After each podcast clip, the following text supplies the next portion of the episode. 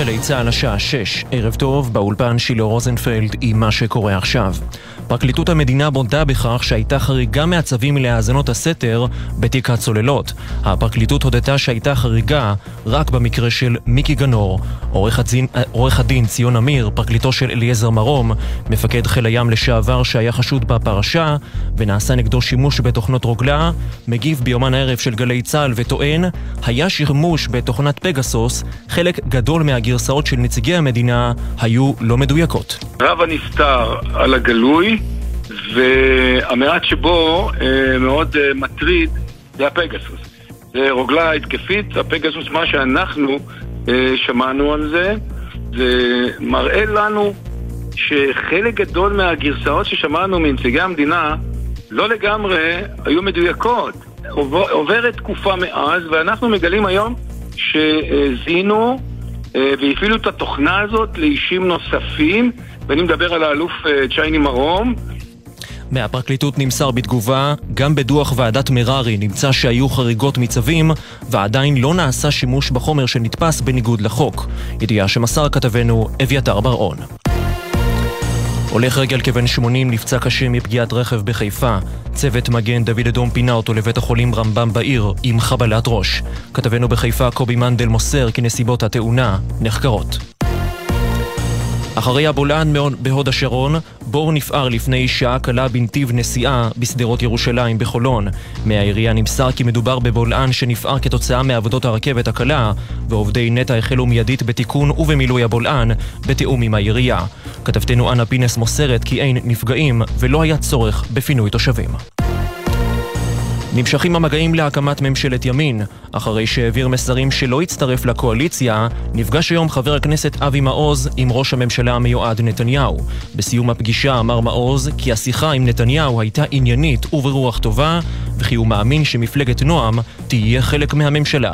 ידיעה שהעביר כתב התחום הפוליטי שחר גליק. נשיא המדינה יצחק הרצוג יעניק את עיטור הנשיא למספר אישים אשר תרמו תרומה מיוחדת למדינת ישראל. בין זוכי העיטור נשיא קפריסין ניקוס אנס... סיאדס, המשוררת רחל שפירא, תת-אלוף במילואים פנחס בוכריס, הדוקטור דליה פדיילי, הדוקטור חיים פרי וממנהיגי הקהילה היהודית בארצות הברית, מייקל סיגל. כתבנו המדיני יניר קוזין מוסר כי העיטור לנשיא קפריסין יוענק בטקס מיוחד השבוע ושאר העיטורים יוענקו במהלך חודש דצמבר. מזג האוויר למחר, הטמפרטורות תהיינה נמוכות מהרגיל לעונה. בצפון הארץ ועד צפון הנגב צפויים לרדת גשמים מקומיים, מלווים בסופות רעמים יחידות, שיתמעטו לקראת הערב. אלה החדשות שעורך יואב מאיסי.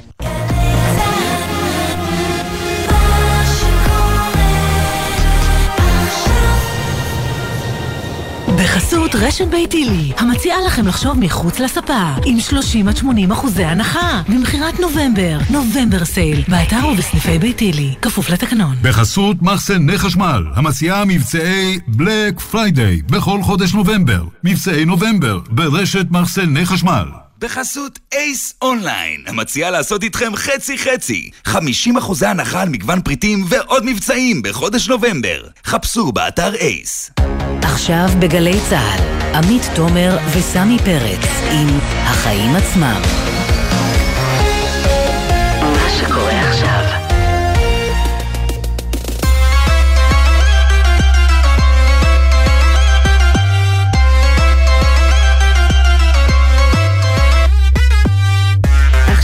שש וארבע דקות, אתם על החיים עצמם, התוכנית הכלכלית-חברתית של גלי צה"ל. אני עמית תומר, וכאן איתי סמי פרץ. מה שלומך, סמי? אצלי בסדר, אני קצת מופתע שכמה פוליטיקאים שאנחנו רוצים לדבר איתם, ואפילו יושב ראש ההסתדרות, ארנון בר דוד, שגם איתו אנחנו רוצים לדבר, כולם שותקים בימים אלה, למרות שתכף יש ממשלה חדשה, שרים חדשים, מדיניות חדשה, ואתה תוהה ממה הם מפחד, מפחדים. כן, זה השלב שאף אחד לא רוצה להסתבך יותר מדי, נראה לי, לשרוף את עצמו עד שהכל אה, סגור, אז הם מעדיפים להתהדר בכל מיני uh, ציטוטים אה, שלהם שהם תמיד יכולים להתנער מהם. שלא. לדבר על טרנד להקליט את עצמך ולפרסם את זה כהקלטות מתוך כן. החדר הסגור. אז זה העניין, הם פוחדים לאבד איזה ג'וב שמחכה להם, אולי? אני חושבת שכן, יש להם יותר מה להפסיד ממה להרוויח אה, עכשיו מלענות על שאלות אה, קשות. מה שנקרא. מעולם אף אחד לא יצטער על רעיון שהוא לא קיים. כן, חוץ מאיתנו. כן. אבל uh, דברים כן קורים עכשיו uh, בחדרי המשא ומתן הקואליציוני, בינתיים מאחורי הקלעים, והמערכת הפוליטית כאילו קצת ב hold, אבל החיים עצמם לא עוצרים, ואנחנו uh, נדבר היום בהרחבה uh, עליהם. בראש על דוח uh, נציבות שוויון הזדמנויות בתעסוקה, שפורסם היום, הוא מגלה זינוק של פי שלושה וחצי בפניות לנציבות, על רקע אפליית נשים. שככה שכרם נפגע כן, אנחנו נדבר עם. אלה, שהיא גילתה להפתעתה שהיא מרוויחה כמעט 15% פחות מגברים, באותו תפקיד בדיוק, וגם עם אה, נציבת שוויון ההזדמנויות בתעסוקה, מרים קאבה. חוץ מזה נעסוק גם באוסם נסטלה, עינב קרנר תדווח על מתיחות בין אוסם לבין נסטלה העולמית ברקע המחאה הצרכנית כאן בארץ. מתיחות שעלולה אפילו להפוך אותם להיות הבאים אולי, שיצטרפו לגל עליות המחירים. חוץ מזה, אנחנו נמשיך ללוות את הקרב על תיק האוצר. ממשלת ימין על מלא לא בהכרח אומרת ימין כלכלי על מלא, כמו שמוכיחה האפשרות שאולי אריה דרעי בכלל ימונה לשר האוצר אה, הבא. נעסוק גם בצד הכלכלי של בחירות האמצע בארצות הברית, ולקראת סיום נדבר על אה, הקבוצת ליברפול שמועמדת אה, למכירה. בארבעה מיליארד פאונד, צריך לציין, כן? כן. זו קבוצה שנרכשה לפני עשור ב-300 מיליון פאונד, ועכשיו מוצעת ב-4 מיליארד פאונד. מכירת חיסול, מה שנקרא. כן, אז אם את רוצה לקנות, זה הזמן. תמיד רציתי קבוצת כדורגל. את לא רוצה לקנות? לא. אוקיי. את יכולה אגב תמיד לקנות את הפועל קטמון ירושלים, שזה בגרושים את יכולה מה לקנות. שנקרא, ישלמו לי, אני לא אקנה קבוצת כדורגל, אבל אני בטוחה שיהיו הרבה קופצים אחרים על המציאה הזאת. יהיו, יהיו הרבה קופצים, לא חסרים אוליגרכים בכל העולם, אה, אבל זה יהיה בסוף, יש לנו הרבה מאוד להספיק עד אז, אז עמית, מה הכותרת שלך? הכותרת שלי היא שמחירי הדלק עשויים לזנק בעוד שבוע בדיוק בחצי שקל לליטר. זה שינוי חריג, כי בדרך כלל מחיר הדלק מתעדכן בתחילת החודש, וזה קרה גם החודש. הוא התייקר בשבוע שעבר כבר בתשע אגורות לליטר, אבל אנחנו לא בזמנים רגילים, עם הזינוק במחירי הסחורות, וגם מחירי הדלק גבוהים השנה מהרמה שאנחנו רגילים אליה בשגרה. לכן לאורך השנה האחרונה שר האוצר אביגדור ליברמן הודיע על הפחתה של מס הבלו בשתי פעימות, שסך הכל הורידו שקל ממחיר ליטר לדלק. אלא שההטבה הזאת מגיעה לאדי הדלק האחרונים שלה. אחד הצווים להפחתת חצי שקל יפוג כבר בעוד שבוע, יתר הסכום בסוף החודש הקרוב. כרגע במשרד האוצר מנסים למנוע את זה ומקיימים דיונים על איך אפשר בכל זאת להאריך את ההטבה הזאת, ומנגד עדיין לא הוקמה ממשלה, ולכן אין אה, דמות במקום שר האוצר הנוכחי שתקבל את ההחלטה, וגם לא ברור משפטית האם שר האוצר היוצא יכול לקבל החלטה כזאת, וחוץ מהקושי המשפטי, לא פחות חשוב, יש גם קושי כלכלי, משום שהמקורות התקציביים שניתן להשתמש בהם ללא תקציב מדינה חדש מוגבלים. ההטבה הזאת כבר עלתה לנו מאות מיליוני שקלים, ובאגף התקציבים מתקשים למצוא לכך מקור תקציבי. אז אמנם, אם להאמין להבטחת הבחירות של ראש הממשלה הנכנס, נתניהו, בקרוב מחירי הדלק אמורים להיות מוקפאים לגמרי, ככה הוא אמר, לא? אה, אני לא זוכר שהוא אמר את זה על, מחירי הדלק, הוא אמר את זה על משכנתאות, ואחרי זה תיקן, ואמר על הארנונה. וגם על החשמל וגם על הדלק, כן. אבל בינתיים, עד שהממשלה החדשה הזאת תקום, אזרחי ישראל עלולים ממש בימים הקרובים לשלם הרבה יותר על כל נסיעה כן, ברכב. ורק צריך להזכיר כנראה שההטבה הזו נועדה רק לעבור את הבחירות בשלום. כן. הבחירות עברו, אמנם לא בשלום, אבל הבחירות עברו, אז עכשיו אפשר לקבל החלטות כלכליות הרבה יותר בצורה רציונלית. ואפרופו העניין הזה, זה בדיוק הכותרת שלי, כי משרד האוצר דיווח היום על עודף של 30 מיליארד שקלים בתקציב המדינה לעומת התחזיות המוקדמות. לכאורה זה חדשות מאוד טובות, בפועל, לפני שרצים לפזר את הכסף הזה בלי חשבון, צריך להבין שמדובר באירוע שלא בהכרח יחזור על עצמו גם בשנה הבאה. ראשית, כבר יורדים ירידה בשיעור העודף התקציבי בהשוואה לחודשים הקודמים. שנית, מקור העודפים זה בהצלחה מאוד גדולה של חברות ההייטק ובגאות בשוק הדירות. אלא שגם ענף ההייטק נחלש בחודשים האחרונים, הוא כנראה יתקשה לשחזר את ההישגים שלו בשנה הבאה, ויש מצב שגם שוק הדירות, שרשם זינוק של 19% בשנה האחרונה, גם הוא מתחיל ככה להיחלש, רואים את זה בירידה במספר העסקאות, דיברנו על זה פה. שעדיין לא מגיע למחירים, לצערנו. למחירים אבל... זה עדיין לא מגיע. ודבר שלישי הוא שתשמעי, בכל העולם נרשמה התאוששות מהירה מאוד ביציאה ממשבר הקורונה, היא הייתה הרבה יותר מהירה ממה שצפו, אבל גם נרשמה כניסה הרבה יותר מהירה לסחרור אינפלציוני בעקבות המלחמה באוקראינה, ולכן השורה התחתונה היא שהעודפים בתקציב הם חד פעמיים, וכשמכינים תקציב חדש, צריך לבנות על הכנסות הרבה יותר יציבות. אני רק אה, זוכרת ככה, כשאני רואה את הנתונים אה, היום, אתה יודע, רק לפני שבוע שמענו מהפוליטיקאים שיש 30 ו-40 מיליארד שקלים מיותרים בקופה, שהם השתמשו בה לאלף, בית, גימל, דלת עד תף. אה, ובסופו של דבר, גם אם מצבנו עדיין טוב, כלומר יש עודף תקציבי בקופה, הוא נחתך בחצי. תוך חודש אחד, עוד חודש כזה, וכבר לא יהיה להם בכלל כן. מקור תקציבי לכל ההבטחות שלהם. נדמה לי שראש הממשלה המיועד בנימין נתניהו דיבר בזמנו על סבסוד אה, גנים לילדים בגילאי 0 עד 3, והוא אמר שאחד ממקורות המימון של זה יהיה עודפי תקציב. כן. בוא נראה מה הוא יעשה עם עודפי תקציב ברגע שהוא יקים ממשלה. אם לא, זה אולי אה, מה שנקרא תירוץ טוב לא לקיים את ההבטחה. אה, כן. נתחיל. נתחיל. אז אנחנו פותחים עם פערי השכר בין גברים לנשים. ב-2021 הם עמדו על כ-20% בממוצע, כשמדובר בתפקידים זהים. לכאורה, על פי הנתונים, הפער בעשור האחרון מצטמצם, אלא שמהשטח עולה תמונת מצב אחרת. מדוח של נציבות שוויון ההזדמנויות בעבודה שהוגש היום לשרת הכלכלה, עולה שמספר הנשים שפנו והתלוננו על אפליה בשכרן על רקע מגדרי זינק פי שלושה וחצי. ואנחנו רוצים לדבר עם מישהי שמתמודדת עם זה בימים אלה. אלה, שלום. שלום, ערב טוב. את uh, עובדת uh, של עיריית uh, ירושלים, מנהלת פרויקטים, כמה זמן את עובדת שם? אני עובדת בעיריית ירושלים משנת 2004. בתפקיד הזה אני כשש שנים, וקרוב לעשור על אף ששיניתי את התפקיד, אני לא, לא קיבלתי עליי את השכר. ובעצם כבר עשור השכר שלך לא עולה, התפקיד משתנה, וכל הזמן הזה את לא יודעת שהגברים שיושבים לידך ועושים את אותה עבודה, מרוויחים עליה משמעותית אה, יותר עד, עד, עד התקופה האחרונה? ש, ש, שאלה נהדרת. אני כן יודעת, ואני לא יודעת מה לעשות עם זה. עכשיו... רגע, איך בכלל גילית את זה? אה, יפה. אה, בתלוש השכר שלי של חודש ספטמבר אני מגלה שיש לי מכתב ממש מופנה, אה, פונה אליי ואני קוראת. לא, לא תמיד אנחנו קוראים את המכתבים הנלווים, אני קוראת ואני מגלה שעיריית ירושלים עשתה ניתוח רוחבי לבעלי תפקידים זהים אה, ובדקה את המשכורת, וגיליתי שהמשכורת שלי היא ב-13.5% נמוכה מהמשכורת של גברים ב... מאותו מעמד. רק נסביר אה, למאזינים שלנו, מדובר בעצם ברפורמה שנכנסה בחודשים האחרונים, מיוני כל מעסיק של מעל 500 עובדים חייב לפרסם את פערי השכר בכל אה, תפקיד בארגון שלו, אבל אלה, את אומרת ככה, זה פתאום היה לי שחור על גבי לבן מול העיניים, אבל אני כבר הרבה זמן קודם אה, יודעת את זה ככה משיחות מסדרון, בפינת קפה וכולי, נכון? כן, בהחלט, בהחלט. היוזמה מבורכת.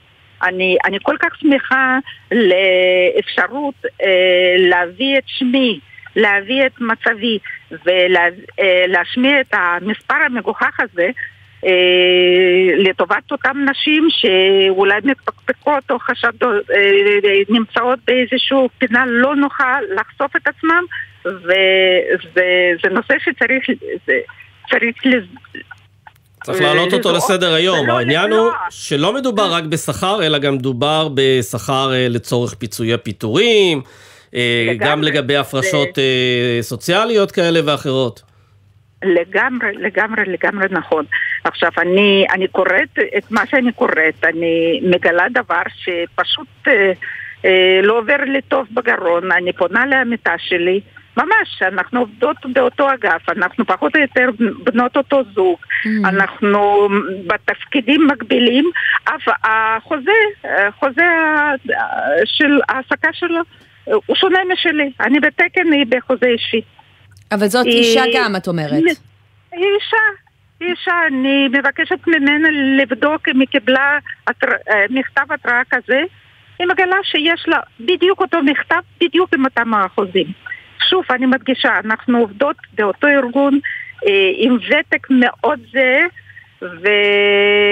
ומגלות אותו, אותו מספר מעצבן. ואז את או שתיכן לוקחות את המידע לבוס שלכם? מה אתם עושות? אה, כן, אנחנו, אנחנו לוקחות את זה, אף לא לבוס, כי אה, אני, אני בעלת מקצוע גברי, נגיד את זה במרכאות, ובטח לצורך הנושא. אה, אני מהנדסת אזרחית. אה, חצי מהעבודה שלי זה עבודת שטח, אתרי בנייה. Mm. אף פעם אני לא מרגישה אה, תפקוד פחותה ממישהו, ממשהו. אה, זאת אומרת, את לא אני חתכת הביתה בשלוש לאסוף את הילדים. כמו אה, שבעיקר לא, נשים. עושות ולא גברים. ההפ- ההפך, אני, אה, ההצטברות של אה, אה, ימי חופשה שלי הוא, הוא לא סביר, אני שורפת אותם מכיוון שכל השנים העבודה שלי באגף למבני ציבור, אני, אני, אני נאלצתי סליחה, להזניח את הילדים שלי על מנת למסור את הפרויקטים, כיתות לימוד שאמורים להימסר בראשון לחודש. אני רוצה לציין עוד דבר אחד. רגע, אבל את כל זה אני- את עושה כדי להתקדם בעצם בקריירה שלך, ואז את, את מגלה שיש באמת פער אה, בשכר בינך לבין גבר שעושה את אותו תפקיד. איך מגיבים בעירייה כשאת אומרת להם, זה לא תקין, אני רוצה שזה ישתנה? אה, זהו. אז א', המסלול הזה הוא, לא, הוא, הוא, הוא חדש לי, אבל אני לוקחת אותו כפרויקט. אני עוברת מעמדה לעמדה. קודם כל, אני הולכת... ל- כן.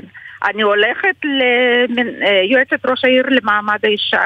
היא מיד מתקשרת לאחראי על, כל על כוח אדם בעיריית ירושלים, והוא אומר שהדוחות קיימים ואמורים לרדת ל- אמ, למנהלים. אני פונה לאחראית אה, אשכול אה, כוח אדם, ומתברר שדוח לא הגיע. אני לא ממתינה. אני הולכת לבד, אני מבקשת להיפגש לבד. אה, ומישהו הבטיח לך לצמצם את הפער או לסגור אותו? בסך הכל אה, נראה לי שכרגע כן, המצב הוא הכי כן, מעצבן. כן, כן. אה, סליחה שנייה, אני דווקא לא הגעתי לזאת שכן הבטיחה. אז בסופו של דבר, אני... אה, יש שתי כתובות שבאמת שם קיבלתי מענה. א', היא מחזיקת תיק מעמד האישה בעיריית ירושלים, לורה וורטון, שמיד מגיבה ומיד כותבת לי כתגובה, אני אפעל לבירור ותיקון של עיוות, במידה וקיים כמובן. Mm. אה, ואני גם פונה במקביל לנציבות, ופה אני רוצה באמת שנשים שכעת שומעות אותי ונמצאות במצב, ולי ידוע שיש נשים שקיבלו כאלו מכתבים, פשוט מפחדות, חשד, אה, אה, חושדות אה, לפתוח את הפיהם, כן. אז כן, לפחות תפנו לנציבות. אה, תמצאו שם את ההמלצות מועילות, תמצאו שם אוזן קשבת, והכי חשוב, בואו תיכנסו לסטטיסטיקה. חייבים לדעת מזה. זה, זה מספרים, הם, אה, המספרים האלו לא ספורים ב, בישראל 2022. אנחנו פה, אנחנו חלק מהמשק, אנחנו לרוב משקיעניות יותר. מאשר גברים, אבל בואו נשאיר את זה בצד. אנחנו לא רוצים להיות יותר, אנחנו רוצים להיות שוות. כן, אני אצטרף אלייך, אלה, באמת כל מה שאת אה, אומרת אה, בעיניי אה, נכון, והלוואי שזה ישתנה. למרות שאת אומרת, למרות שאת כבר חודשיים בתהליך הזה, עדיין לא קיבלת תשובה סופית האם השכר שלך ישתנה כתוצאה מהדבר הזה. לא, לא, לא, לא, לא, לא, עוד לא הגעתי גם לדיונים. אני יודעת שיש לי, אה, אה, אה, נכון שאני מודעת לעובדה שאני כן מקבלת שכר נמוך יחסית אה, גברים. והשיחות שלי עם הממונה עליי, שבאמת הוא מעריך אותי, אותי וגם את העמיתה שלי. אנחנו קיבלנו, אה, כל אחד בזמנו קיבלה אה, פרס מנכ"ל. כן. כל אחת מאיתנו קיבלה הערכות מנהלי ממש עד שזה. מגיע לתלוש המשכורת. עד שזה, כן, בהחלט. אלה, בהחלט. תודה רבה ששוחחת איתנו, ואנחנו נשמח בשמחה, להמשיך אה, ו- לעקוב, האם באמת ככה כל יש... אה, היוזמות מבורכות, זה חייב לבוא מהנציבות, נשים בבקשה אז תפנו.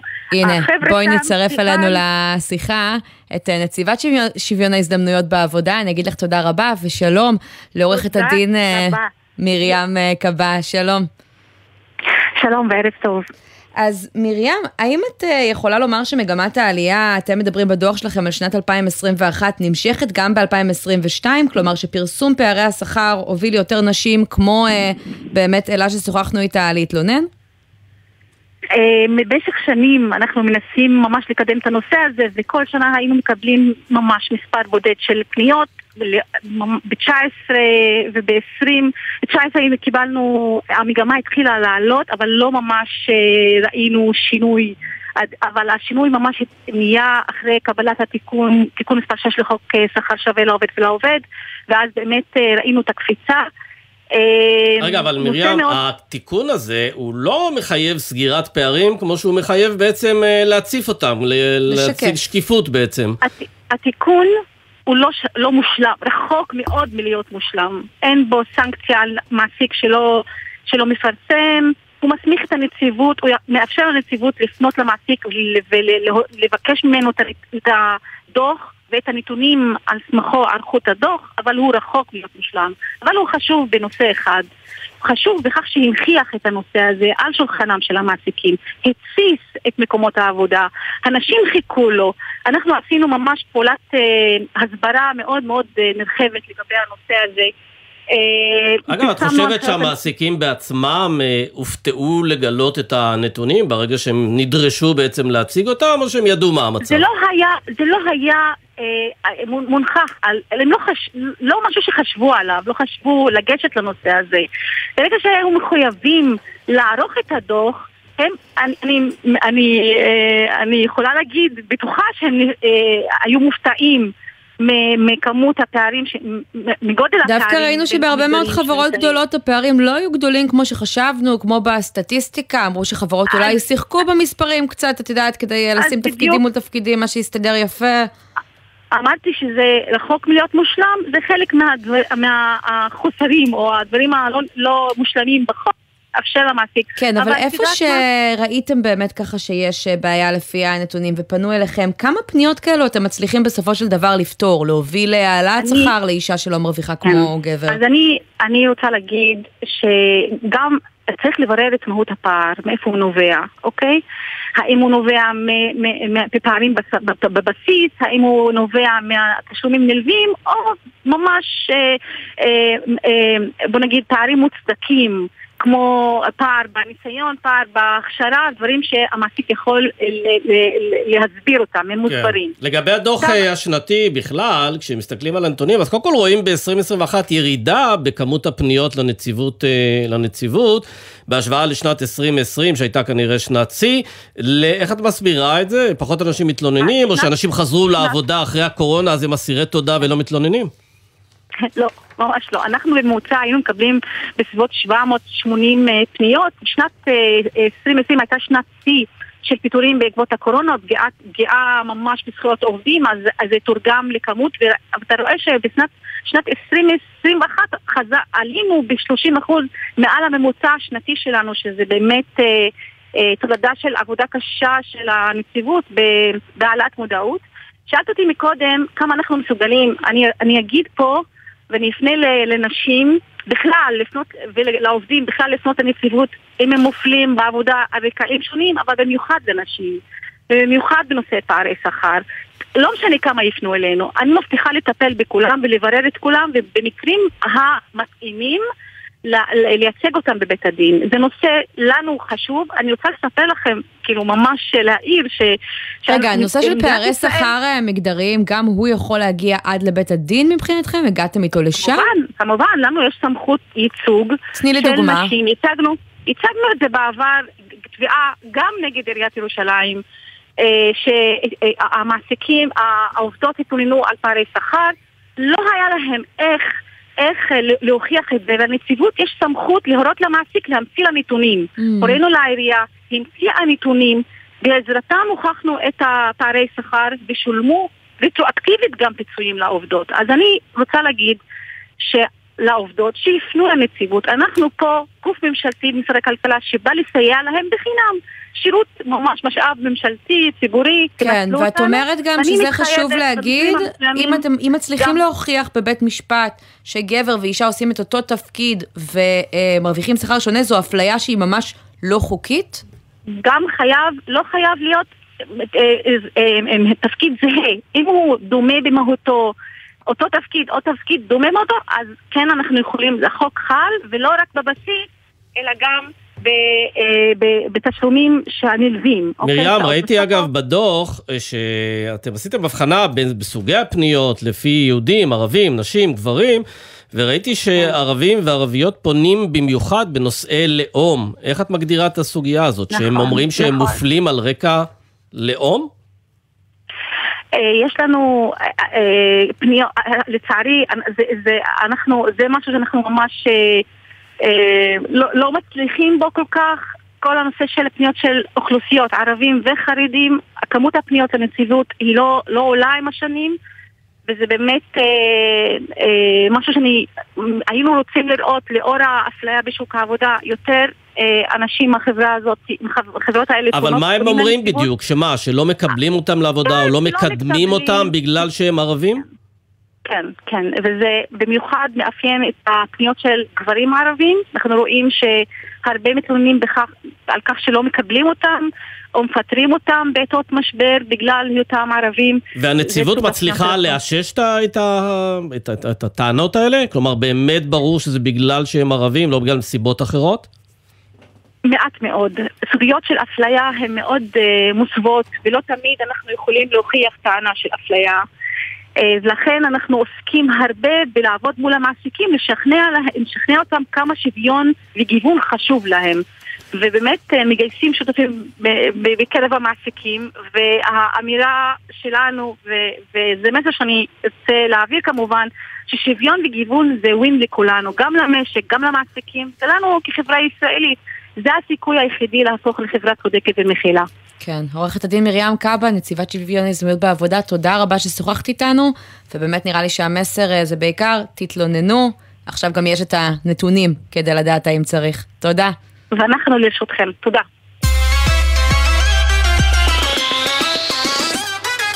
עכשיו אנחנו לקרבות סביב תיק האוצר, והשאלה הגדולה, האם זה יהיה בצלאל סמוטריץ' או דווקא אריה דרעי, שהם פחות או יותר הפכים במשנה הכלכלית שלהם. או שבסוף יתפשרו על מישהו אחר, שזה לא זה ולא זה. כן, וזה מחדד את העובדה שממשלת ימין על מלא המיועדת, לא בהכרח תמימת דעים בהקשר הכלכלי, ובכלל לא בהכרח ימין כלכלי. בואו נזכר למשל בהבטחת הבחירות הכי מפורסמת של יושב ראש ש"ס אריה דרעי, שרץ כל הקמפיין על הטיקט של חלוקת כרטיסי המזון. רק ש"ס תדאג לביטחון התזונתי של 350 אלף משפחות מוחלשות מכל המגזרים, באמצעות כרטיסי מזון נטענים, כדי שאף ילד או ילדה לא יתביישו יותר בסנדוויץ' שלהם. אז זהו, ש"ס התאהבה ברעיון הזה של לפנות לקיבה ולכיס, במקום להציע חכות, הם מציעים דגים. דרעי מציג את אה, ש"ס כמפלג, כמפלגה החברתית היחידה, אך הוא מציג מדיניות חברתית מוגבלת של חלוקה ולא של הקניית כלים או של יכולות, שיכולות, שיכולות בעצם להקטין את התלות של הציבור בקצבאות ובתמיכות. כן, הנה למשל קטע מקמפיין ש"ס עוד מ-2015, שם דרעי קרא להגביר את הדיור הציבורי ולהעלות את שכר המינימום כתנאי יסוד. יש שלושה תנאים שהם תנאי ברזל, שבלעדיהם לא ניכנס לשום קואליציה. אחד זה הורדת המע"מ על מוצרי יסוד, התנאי השני שלנו זה העלאת שכר המינימום ל-30 שקל לשעה, והתנאי השלישי, הטיפול שלנו בחלשים ביותר בחברה בנושא דיור הציבורי. כן, אז באמת לאורך שנים ש"ס ישבה כמעט בכל הממשלות, אני חושב ב-40 שנים האחרונות, בעיקר כן. ממשלות ימין, אה, קידמה מדיניות רווחה, אך פחות התערבה בסוגיות האלה של מבנה המשק אה, ושוק העבודה. ומהצד השני יש לנו את בצלאל סמוטריץ', חבר לאותה קואליציה מיועדת כרגע, איש ימין כלכלי מובהק, הוא דוגל בכלל בגישה של בוא נפרק את הוועדים. אתם עובדים, תפקידכם לשמור על זכויות העובדים, לא לקבוע איך נכון לנהל את החברה, כי אתם יודעים, כי הנהלה מתחלפת כל ארבע שנים. זה טיעון מופרך לחלוטין. כשעובדי מס הכנסה שובתים, כי ההנהלה החליטה להכניס מערכת מחשוב שתייעל את העבודה ואת השירות שאתם ואני מקבלים כל, כל חודש כשאנחנו באים לדווח למס הכנסה, זה לא סכסוך עבודה, זאת סחיטה באיומים. כן, אם דרעי רוצה לתת עוד, להעלות את שכר המינימום, סמוטריץ' רק רוצה לצמצם בין ההבטחות הכלכליות שלו. אפשר למצוא הפרטה מסיבית, הפחתות מיסים, צמצום המגזר הציבורי, מה שנקרא ימין כלכלי על מלא, ובהסתדרות כבר יצאו בימים האחרונים בקמפיין נגד אה, מינוי אה, אפשרי של אה, סמוטריץ'. ראינו את ארנון בר דוד פונה לכל מיני חברי כנסת בליכוד, מאיים שזה סדין אדום, לא ברור כמה יקשיבו לו, אבל אין ספק ששם מעדיפים לראות את אריה דרעי, איש אה, שכר המינימום והעזרה לחלשים, אה, מחזיק בתפקיד. כן, או מישהו אחר פשוט מהליכוד, שיהיה פחות סדין אדום מבחינתם, אז באמת אם מסתכלים על סמוטריץ' ודרעי, זה שני הפכים כלכליים, הם התחברו להם לאותה ממשלה. על דבר אחד יש שם תמימות כרגע, מס הסוכר, מרגע שהוא חוקק, דרעי יחד עם שאר הפוליטיקאים החרדים מוחה נגד מס הסוכר, שכבר זכה לשם גזירות ליברמן. לצידו גם סמוטריץ' לא מתלהב מהמס החדש, אין לו עניין להנציח את, אה, את המיסים של אה, ליברמן. לא רק אם אני אהיה בשר האוצר, זה יהיה בהסכמים הקואליציוניים, גם את המיסוי על החד פעמי, גם את המיסוי על השתייה הממותקת, חסר משמעות לחלוטין, אה, לא תורם ובעיקר מזיק, ומעלה את יוקר המחיה בתקופה של אינפלציה. זהו, והשאלה באמת היותר חשובה, האמת, לא מי יהיה שר האוצר, אלא מה תהיה המדיניות הכלכלית ועד כמה נתניהו ישפיע עליה. כלכלית, צריך להגיד, נתניהו יותר קרוב לסמוטריץ'. כן. פוליטית, הוא כנראה יעדיף לזרום עם דרעי. אבל בגלל זה יכול להיות שמי שיזכה זה יהיה לא זה ולא זה, אלא מישהו אחר. נכון, אז אה, זה ככה יתברר אה, בימים הקרובים, ובינתיים, כמו שאמרנו, יש נושא אחד שכולם תמימים, ד... תמימי דעים אליו, סליחה, וזה באמת ביטול אה, המיסים, גם על שתייה מתוקה וגם על כלים חד פעמיים, ככה מכל ההפכים ששמענו כאן, שזה יכול ללכת לכאן או לכאן, זה האמצע שהם נפגשים בו, אה, ואנחנו רוצים אה, לדבר על זה עם אה, מי שככה בטח מחכה לרגע שבו יבוטל המס. אלי פכטר, שלום. שלום וברכה, ערב טוב. בעל חנות כלים חד פעמיים, חיים קלים באלעד. שם טוב. כן, לא רע. כן, ערב טוב ומבורך, כן. אלי, ספר לנו איך ביטול המס הזה השפיע על המכירות שלך. או איך המס הזה בכלל השפיע על המכירות, קודם כל. אה, בוא נתחיל עם זה ככה, ראיתי בשנה האחרונה את המצוקה של הלקוחות שלי, שהגיעו לחנות והיו צריכים לקנות כלים לאירועים, לשבתות, לחגים, ופתאום ראו את המחיר, המחיר הגבוה, והם היו צריכים לקבל החלטה, ובאמת אה, אם לקנות את הכלים ולעשות אירוע כמו שצריך, או לארח בשבת את קרובי המשפחה, שהוא דבר אה, בסיסי, או לקחת שיקול לקנות דברים אחרים. ובאמת זה היה, כשראיתי בעיניים, הסתכלתי בעיניים ללקוחות שלי וראיתי איך שהם מתמודדים עם הקושי שכל יוקר המחיה ואת התוספת של הכלים החתניים. אבל תשמע, אני לא, לא רוצה לא לזלזל, לא אבל אתה יודע, יש אה, דברים שאתה אומר, אוקיי, המקרר של בן אדם יהיה ריק בגלל יוקר המחיה, חייבים לעשות עם זה משהו. פה, אתה יודע, אפשר לשטוף צלחת. אני מבין שאפשר לסוף צלחת, אבל כשאימא רוצה לארח משפחה עם עשרה ילדים, רוצים לעשות אירוח של 30 של 40, 35 איש, וזה כרוך בחתיכת אה, השקעה לא פשוטה לשטוף את הכלים. זה לוקח זמן. ואנשים לוקחים את זה בחשבון, וזה חלק מהקונספט של האירוע. אז המכירות שלך ירדו, או שאנשים פשוט שילמו יותר אה, והמשיכו לקנות באותה מידה? אה, במידה מסוימת המכירות ירדו, וגם אנשים שילמו יותר, שילמו הרבה יותר יקר. ונאלצו, בן אדם שעושה אירוע, והתחשיב שלו של כל האירוע על, כל, על ההוצאה על החד פעמית הוא היה עומד על 250 אה, שקל, הוא מגיע אליי לחנות והוא רואה פתאום שזה 400 שקל אה, ויותר. אז הוא מתחיל אה, לחשוב פעמיים איך הוא מתכנן את האירוע שלו, איך הוא עושה את זה, מה, מה סדרי העדיפויות שלו. כן, אגב, בחברה החרדית, המס הזה הרי הוא חל על כולם, כבר על חילונים, על חרדים, אה, אבל איכשהו בחברה החרדית זה נתפס כמס שממוקד בהם. אה, והשאלה, אה, עד כמה באמת נפוץ נגיד מדיח כלים בחברה החרדית? זה לא דבר שיש בכל בית כמעט? לא. המצרך הזה של המדיח כלים, אתה לא רואה אותו בכל בית במגזר החרדי. אתה כן רואה את החנויות החד פעמי במגזר החרדי, הפעילות שלהם היא שונה מהמגזר אה, החילוני. במה היא שונה? א', בחגים, האירוח הגדול שהוא אירוח של משפחות. ב', בנושא של האירועים, שבתות חתן, שאנשים אה, חוסכים, לא הולכים לאולמות ולא משקיעים בשבתות אה, יוקרה, אלא עושים בבית, יותר להצטמצם, יותר בקטע של לצמצם את האירוע, ואז נכנס החד פעמי. ואתה רואה פתאום הוצאה שהייתה עומדת, היא כמעט כפול. תגיד לי, ואם מחר יבטלו את ה... ואם מחר מבטלים את המס הזה, אתה כמי שמוכר אה, כלים חד פעמיים, אתה תגלגל אל הלקוחות שלך את מלוא הורדת המס? תחזיר את המוצרים למחיר שהיו ערב העלאת המס? אה, ברור, אבל בוא נתחיל שדבר ראשון, אני כבר חלק גדול, כל המלאי שיש לי בחנות וכל היבואנים שיושבים עם מלאי גדול מאוד, שכבר שילמו את המס. אתה לא מזמין אגב עוד אה, סחורה בינתיים? אתה אומר אני אחכה רגע לראות מה יקרה עם הממשלה הזאת, או שאתה לא סומך על זה שזה יקרה תוך רגע? אני, אני ברור שאני לא מזמין, אני לא מזמין מלאים גדולים, אני ממתין בסבלנות, אבל מה שצריך לחנות, מה שחסר, הלקוחות שלי לא צריכים אה, לבוא לחנות אה, ולראות שפתאום חסר אה, דברים על המדף. רגע, אבל לקוחות אני, בעצמם כמובן ש- לא מחכים קצת ואומרים, רגע, למה אני אקנה עכשיו? תכף המחירים ירדו? אז אולי שווה לשטוף אני- כלים כמה כמה שבועות עד אני- שהמחירים ירדו. אני חייב להגיד לך שבימים האחרונים לא ראיתי מגמה של התמצנות. לא ראיתי שלקוחות נכנסים ואומרים, רגע, בוא נמתין או נחכה, תגיד מה אתה אומר. הלקוחות צריכים, מארגנים אירוע. יש לי משפחה שמארחת אה, שבת אה, חתן אה, בעוד כמה ימים, ויש לי שבת חתן לעוד שבוע, שבועיים, אנשים מתארגנים לזה מוקדם, רוצים את כל הכלים שיהיה להם, רוצים כן. שהכל יהיה כמו אגב, שצריך. תגיד, כל השיח זה לא הזה יכול ש... כל השיח הזה שבגללו בעצם נולד המס הזה, שתכליתו בעצם להגן על הסביבה, כן. פחות אה, זיהום, מעניין כן. בכלל אה, אצל הלקוחות שלך, או שאומרים בואנה זה גדול עליי כל הדיון הזה על שינויי אקלים וסביבה ודברים אקולוגיים, אה, אני צריך לעבור את היום שלי ולעבור אותו בצורה הכי נוחה, יעילה וזולה. תראה, השיח הוא מעניין, השיח בהחלט מאוד פתוח, ובהחלט אני אראה ללקוחות שלי שזה גם מעניין אותם, אבל יש כמה שאלות שהם שואלים. המטוסים גם מזהמים. אין מס על מי שטס פעמיים בשנה שישלם יותר. הרכבים גם מזהמים. אין מס מי שיש לו עוד רכב יותר מרכב אחד יש מס על דלק, מס הבלו. מס קודם צריך לשלם מי שיש לו כסף, העשירים, מי שמחזיק יותר מרכב אחד, מי שטס כמה פעמים לחו"ל שהוא גם מזהם, אז לא מתחילים, אין פה עניין ל- לעצור את הזיהום. אין פה עניין באמת בעיית האקלים הגדולה שהעולם אה, שח- אה, מתחמם. לא זה הנקודה.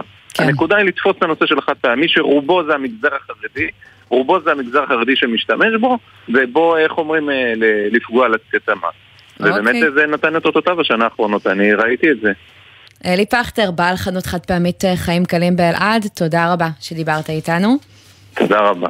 ונגיד רק, לא, לא נעים ככה לפגוע בעסקיו של אלי, אבל אני יכולה לתת טיפ למאזיננו מכל המגזרים. יש היום הרבה מאוד אה, חברות שמזכירות כלים רב פעמיים לערב אחד, יש כאלה גם שהם... מארגונים אה, חברתיים שעושים את זה כמעט בחינם, אני השתמשתי באיזושהי חברה כזאת כשהייתה לנו אה, שבעה מרובת משתתפים, לוקחים, משתמשים, שוטפים, מחזירים, יותר זול אפילו לפעמים, עם ובלי קשר למס, יותר סביבתי, כן, אפשר אני לנסות חייב גם את להודות זה. שאני חשבתי שדווקא במשפחות גדולות יש יותר אנשים שיכולים לתרום לשטיפת הכלים מאשר משפחות קטנות. לא, אני אומר את זה באמת, אבל אה, בסדר. אולי אני אין? מספיק מקום למספר מדיחים. טוב, כמה תשדירים ואנחנו עם עוד נושאים.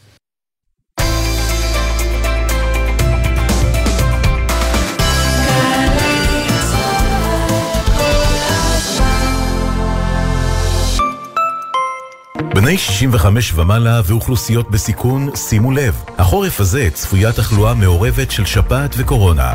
מחלות אלו מסוכנות בעבורכם ועלולות להביא לאשפוז ולסכן חיים. אל תחכו. גשו לקופת החולים שלכם לקבל חיסון נגד קורונה המותאם לווריאנט האומיקרון וחיסון נגד השפעת העונתית. שימו לב, בכמה מהמרפאות אפשר לקבל את שני החיסונים בביקור אחד. בני 65 ומעלה ואוכלוסיות בסיכון. קבעו תור לחיסון בקופת החולים עוד היום. לא מחכים לגל. מתחסנים ושומרים על הבריאות. מגיש משרד הבריאות. הזמינו אתכם לוועדה רפואית בביטוח הלאומי? כדי שתבואו מוכנים לוועדות, אתם צריכים להרגיש בידיים טובות. אנו מזמינים אתכם לבוא למרכזי יד מכוונת ולקבל ייעוץ והכנה לוועדות הרפואיות מרופאים מומחים, וכן סיוע בהכנת התיק הרפואי חינם בלא תשלום. לקביעת פגישה התקשרו כוכבית 2496. יד מכוונת, למצות זכויות בלי עלויות. מרכז יד מכוונת, מייסודו של המוסד לביטוח לאומי. רמי קליינשטיין, צעיר לנצח. שתישאר צעיר לנצח. רמי קליינשטיין מגיע לפסטיבל הפסנתר וחוגג 60 במופע המסמל את מסעו המוזיקלי. אורחים שלומי שבן, שירי מימון ושלישיית מנגו. מחר, תשע בערב, היכל התרבות תל אביב, ובקרוב בגלי צה"ל. תגידי, יודע, שמעת על היישומון של גל"צ? כן, נתן, ברור, יש לי אותו כבר שנים. לא, לא, לא, אבל על עוד. או, מה עוד? עוד.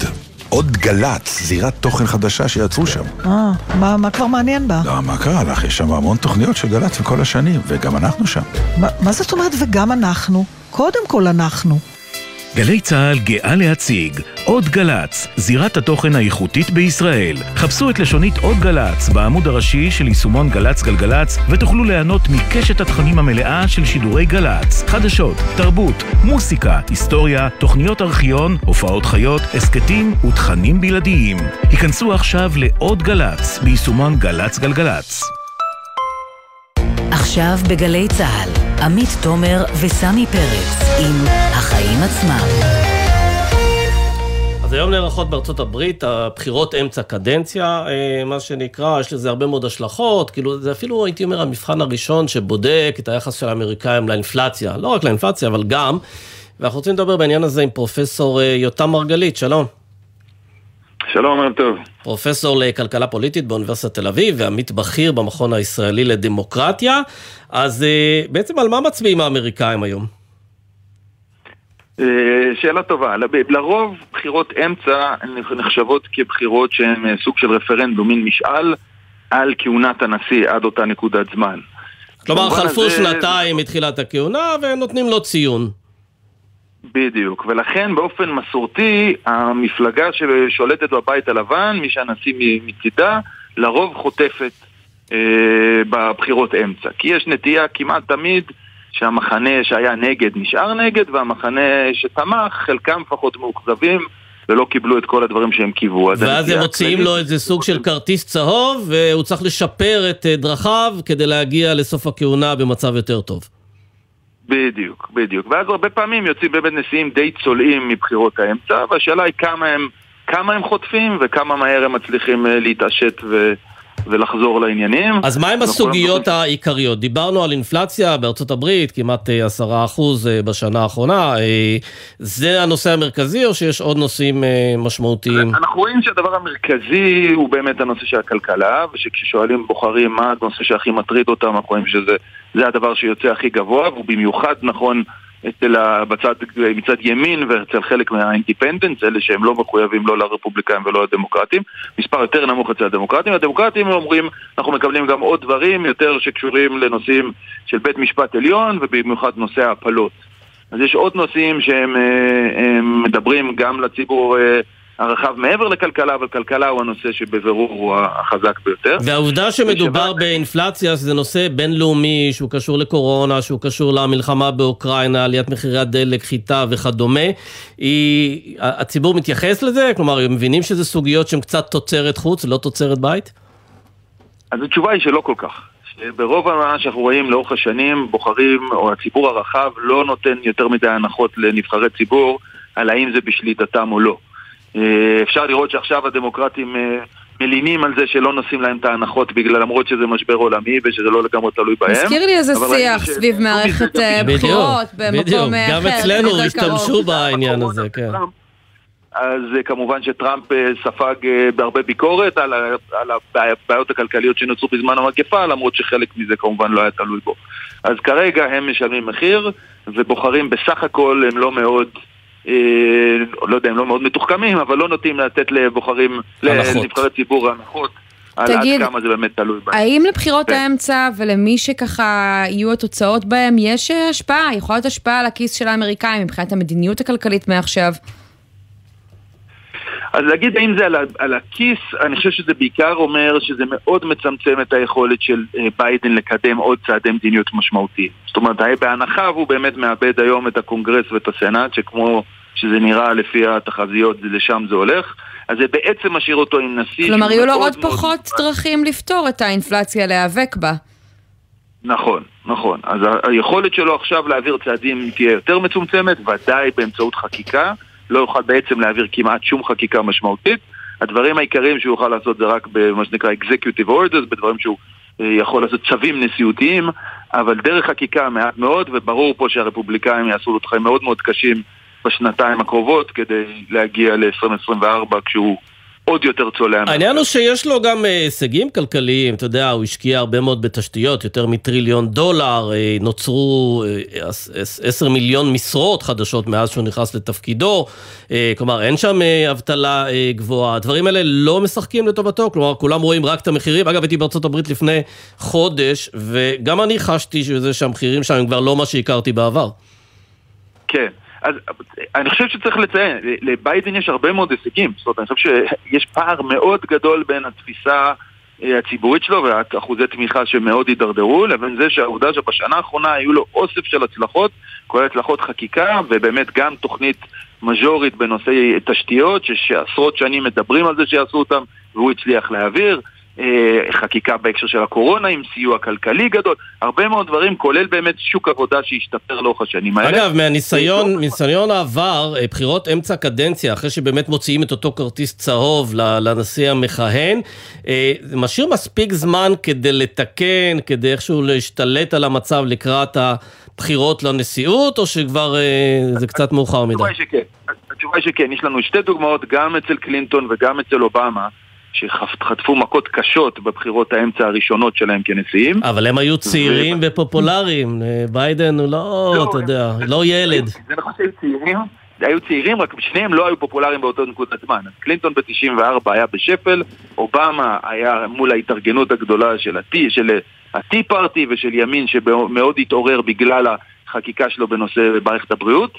שניהם היו מאוד uh, בבעיה שנראתה באותו זמן שלא היה ברור אם יכולים להתאושש, ובמיוחד במקרה של קלינטון זה היה די מרשים עד כמה הוא הצליח לה, לשנות את כיוון הספינה ו- ולהתאושש ולנצח בגדול. כי מה? כי מה הוא עשה? הוא הצליח לגרום אה, ככה לחברי הקבוצה השנייה להצביע לטובת הרפורמות שלו? כי אחרת זה קצת uh, מין זמן מת כזה, שנשיא לא יכול לעשות בו כמעט דברים, ואז הסיכויים ש... שהוא ייבחר רק הולכים ומתמעטים.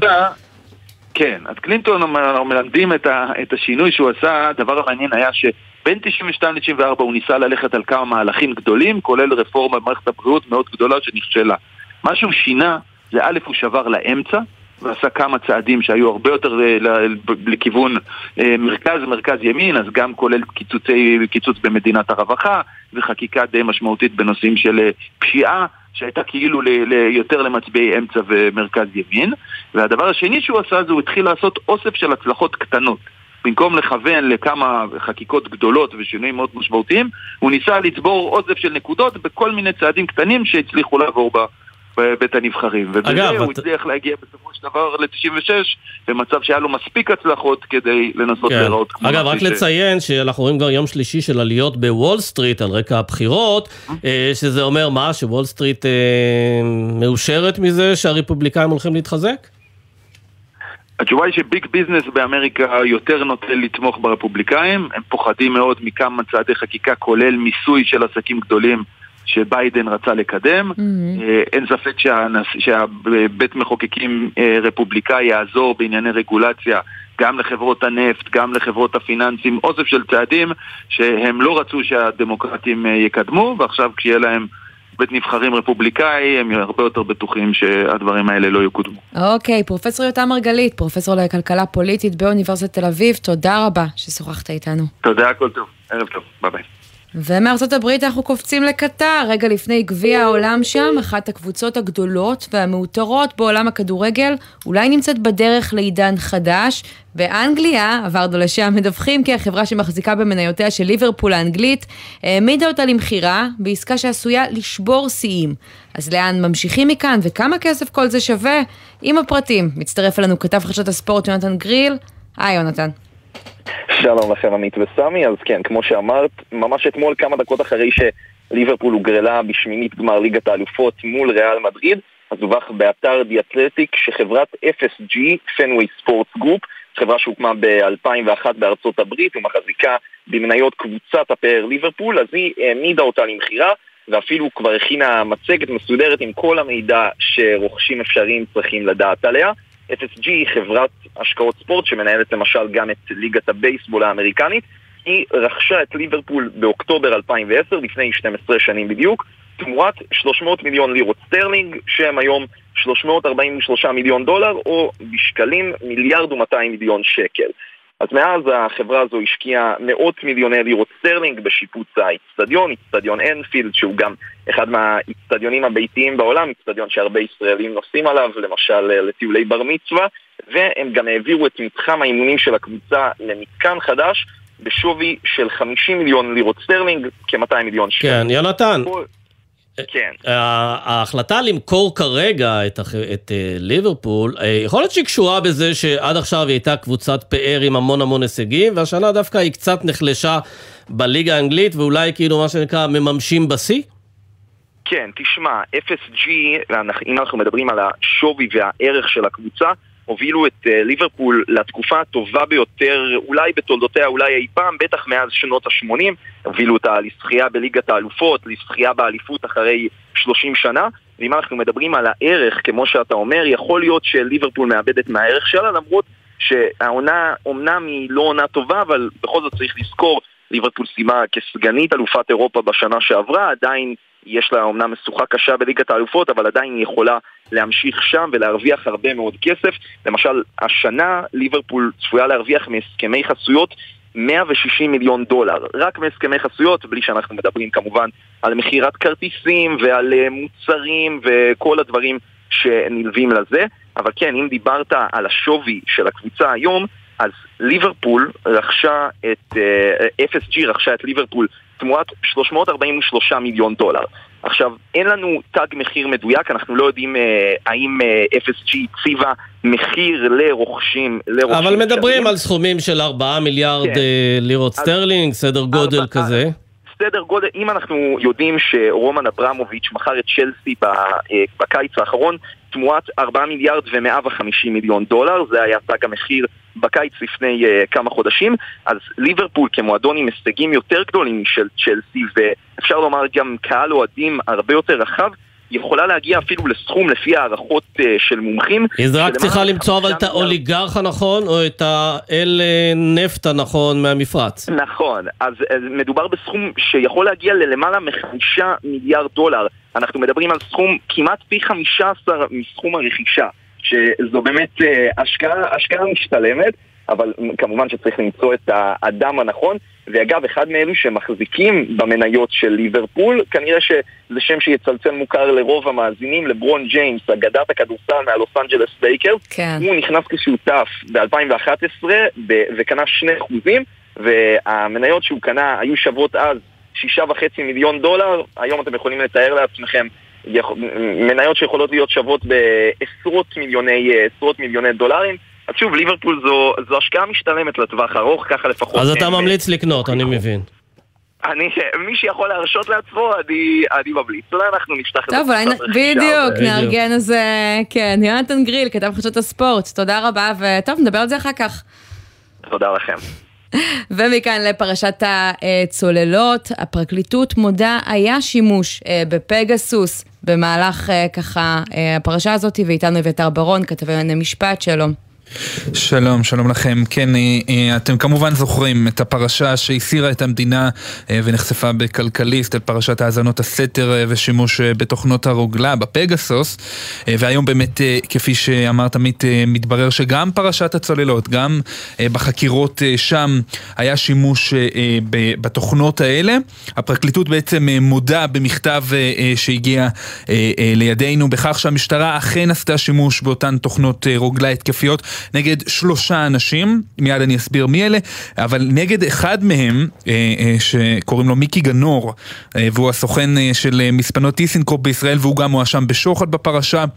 נגדו גם היה שימוש בתוכנות וגם הייתה חריגה מהצו של בית המשפט שבעצם התיר לעשות את השימוש הזה וזה סופר דרמטי כי, כי המשטרה בזמנו גם, אגב צריך להגיד, הכחישה כל אה, שימוש אה, בתוכנות ומשם התגלגלנו לזה שהיה שימוש אבל לא הייתה חריגה ואז גם ועדת אה, מררי אה, שבדקה את העניין אה, מצאה שכן היו חריגות ואכן המשטרה, אה, הפרקליטות יותר נכון מודה אה, אה, שהייתה חריגה כזאת.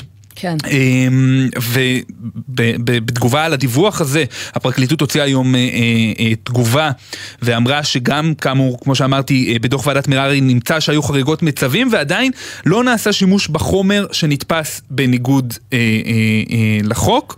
יפה. נגיד גם שבנוסף למיקי גנור היה שימוש בתוכנות רוגלה נגד אליעזר צ'ייני מרום, שהיה מפקד חיל הים וגם חשוד בפרשה, וגם היה, שימ, היה שימוש נגד עליזה בר יוסף. יוסף, אשתו של אבריאל בר יוסף, אה, לשעבר סגן ראש המל"ל, אה, ש, שגם הוא כן, אה, בקיצור, מואשם היה בשוחד. בהתחלה הרבה דיבורים על אה, fake news, אבל הנה אנחנו רואים שגם... אה, כנראה, שה, כנראה שהניוז לא היו כאלה פייק. כן, אביתר ברון, כתבי משפט, תודה רבה. תודה לכם. ואם יש לכם טלפון סלולרי, טלוויזיה, אינטרנט, כדאי שתקשיבו אה, לזה. משרד התקשורת מפרסם את מדד השירות של חברות התקשורת אה, בישראל, והפערים גדולים, אז אה, ככה למי צריך להתייבש על הקו ואצל מי נקבל שירות אה, מהר? בוא נגיד שלום למירב קריסטל, כתבת הצרכנות של ידיעות אחרונות. היי. שלום, שלום, מה העניינים? תגידי לנו את, מה, לאן כדאי להצטרף? תראי, יש הרבה גורמים, לא רק אה, המתנה בשירות, אבל זה דבר נורא מעצבן. נראה לי רוב הישראלים מצטרפים לחברות סלולר או חברות אינטרנט, שעליהן משרד התקשורת מפקח, כי הטלוויזיה זה תחת אה, מועצת הכבלים והלוויין. אז אה, הישראלים מצטרפים לחברות האלה בעיקר בגלל מחיר וחבילת גלישה. פחות על הקטע של השירות, נכון? אנחנו, יש חברה אחת ש... כן, בשנים האחרונות אנחנו באמת רואים שאנשים בעיקר מצביעים לפי אצל מי הם צריכים לשלם אה, פחות, ובכל זאת לפעמים אנחנו כועסים על איזשהו אה, שירות, וזה עולה לנו בהרבה זהו, אז הייתה עצבים. חברה אחת ש... שהשם שלה היה, אה, אתה יודע, מקבילה לשירות גרוע, זו הייתה הוט, בשנים האחרונות היא פחות אה, מקושרת לשירות גרוע. ובבדיקה הזאת שערך אה, מכון רושניק למשרד התקשורת, הם בדקו במשך אה, תקופה, 22 ימים, מיטב זיכרוני, הם פשוט ניסו להתקשר לשירות הטכני וראו כמה זמן, תוך כמה זמן עונים. עכשיו, יש גם חוק שאומר שהם צריכים לענות תוך 6 דקות, מותר להם לחרוג מזה ב-15%, יש שם חברה אחת שחרגה הרבה יותר מ-15%, הוא פרטנר, שבעצם הזמן המתנה הממוצע שלה היה למעלה מ-10 דקות המתנה על הקו בשירות הטכני. לא מדברת על, אה, את יודעת, יש לי בעיה בחשבונית. שזה כן, גם יש לי הרגשה שאם. אה, לוחצים על הצטרפות, אז מגיעים הרבה יותר מהר לנציג. לא, רגע, אבל הבדיקה ברור. שנעשתה היא בשיחה אחת או בכמה שיחות לא, ועשו מין ממוצע כזה? הם עשו הרבה. 22 ימים, לא נראה לי הם עשו שיחה אחת. אז מי- המצ- לא, לא. המצטיינת מהצד השני, מירב? אה, יש כמה מצטיינות, נגיד בזק בינלאומי הצטיינה, מנו יותר מהר, אבל אני, אני אסייג רגע, וטלזר הצטיינה בחלק מה, מהפרמטרים, אבל למשל בזק בינלאומי הופכת להיות בעצם חברה שמיועדת לעסקים בלבד, אז יכול להיות שזה קשור בזה, אני לא יודעת. Mm. ולעומת זאת פרטנר, הם בדקו אותה בתקופה של הרבה תקלות. עכשיו, זה לא שצריך שיהיו תקלות, ממש לא. זה שהיו להם תקלות זה כבר לא בסדר, אבל בדקו בתקופה שהיה עומס מאוד גדול. אה, היה עוד איזה סוגיה מעניינת שגולן טלקום, אה, ש- 30% מה, מהשיחות התנתקו. שזה גם סוגיה סופר מעצבנת, כשאתה מתקשר לשירות לקוחות, או לשירות. הטכני, הוא פשוט מתנתק. כן. הכי, הכי נורא זה שכשאת ממתינה איזה חצי שעה, ואז זה מתנתק. אבל לא משנה, זה לא היה עד כדי כך, אבל הרבה שיחות התנתקו, ואז את אומרת לעצמך, רגע, מה, מה הסיבה? ומסתבר, גולן טלקום אמרו שהיה להם איזה בעיה טכנית ב... אז בסדר, אבל אני כלקוחה, אם הייתי מתקשרת בזמן הזה וממתינה, או אצל פרטנר מעל לעשר דקות, או אצל גולן, מתנתקות לי שיחות, לא מעניין אותי שיש להן איזה בעיה. כן, בפעם הבאה שיש לכם כמה. דקות אה, לבזבז, אה, תוך כדי שאתם מתייבשים על הקו, תסתכלו על הדירוג הזה, זה יכול לחסוך לכם הרבה. זמן, גם אם יעלה קצת יותר כסף. מירב קריסטל, כן. כתבת הצרכנות של ידיעות אחרונות, תודה רבה ששוחחת איתנו. תודה. ונגיד תודה גם לבן נצר שערך את המשדר הזה, מאיה שוקן ונמרוד פפרני הפיקו, על הביצוע הטכני היו תומר רוזנצווייג ואור מטלון. אני עמית תומר, סמי פרץ, תודה רבה. תודה גם לך. ביי ביי.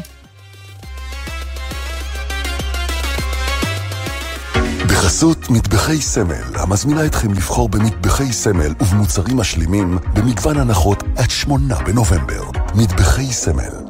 בחסות רשת ביתילי, המציעה לכם לחשוב מחוץ לספה, עם 30 עד 80 אחוזי הנחה, ממכירת נובמבר, November sale, באתר ובסניפי ביתילי, כפוף לתקנון. בחסות מחסני חשמל, המציעה מבצעים על מגוון מותגי הטלוויזיה לרגל גביע העולם, המונדיאל. גביע העולם, מונדיאל, ברשת מחסני חשמל. בחסות אוטודיפו, המציעה מצברים לרכב עד השעה תשע בערב בסניפי הרשת, כולל התקנה חינם. כי אין סיבה לשרוף את שישי במוסך. אוטודיפו.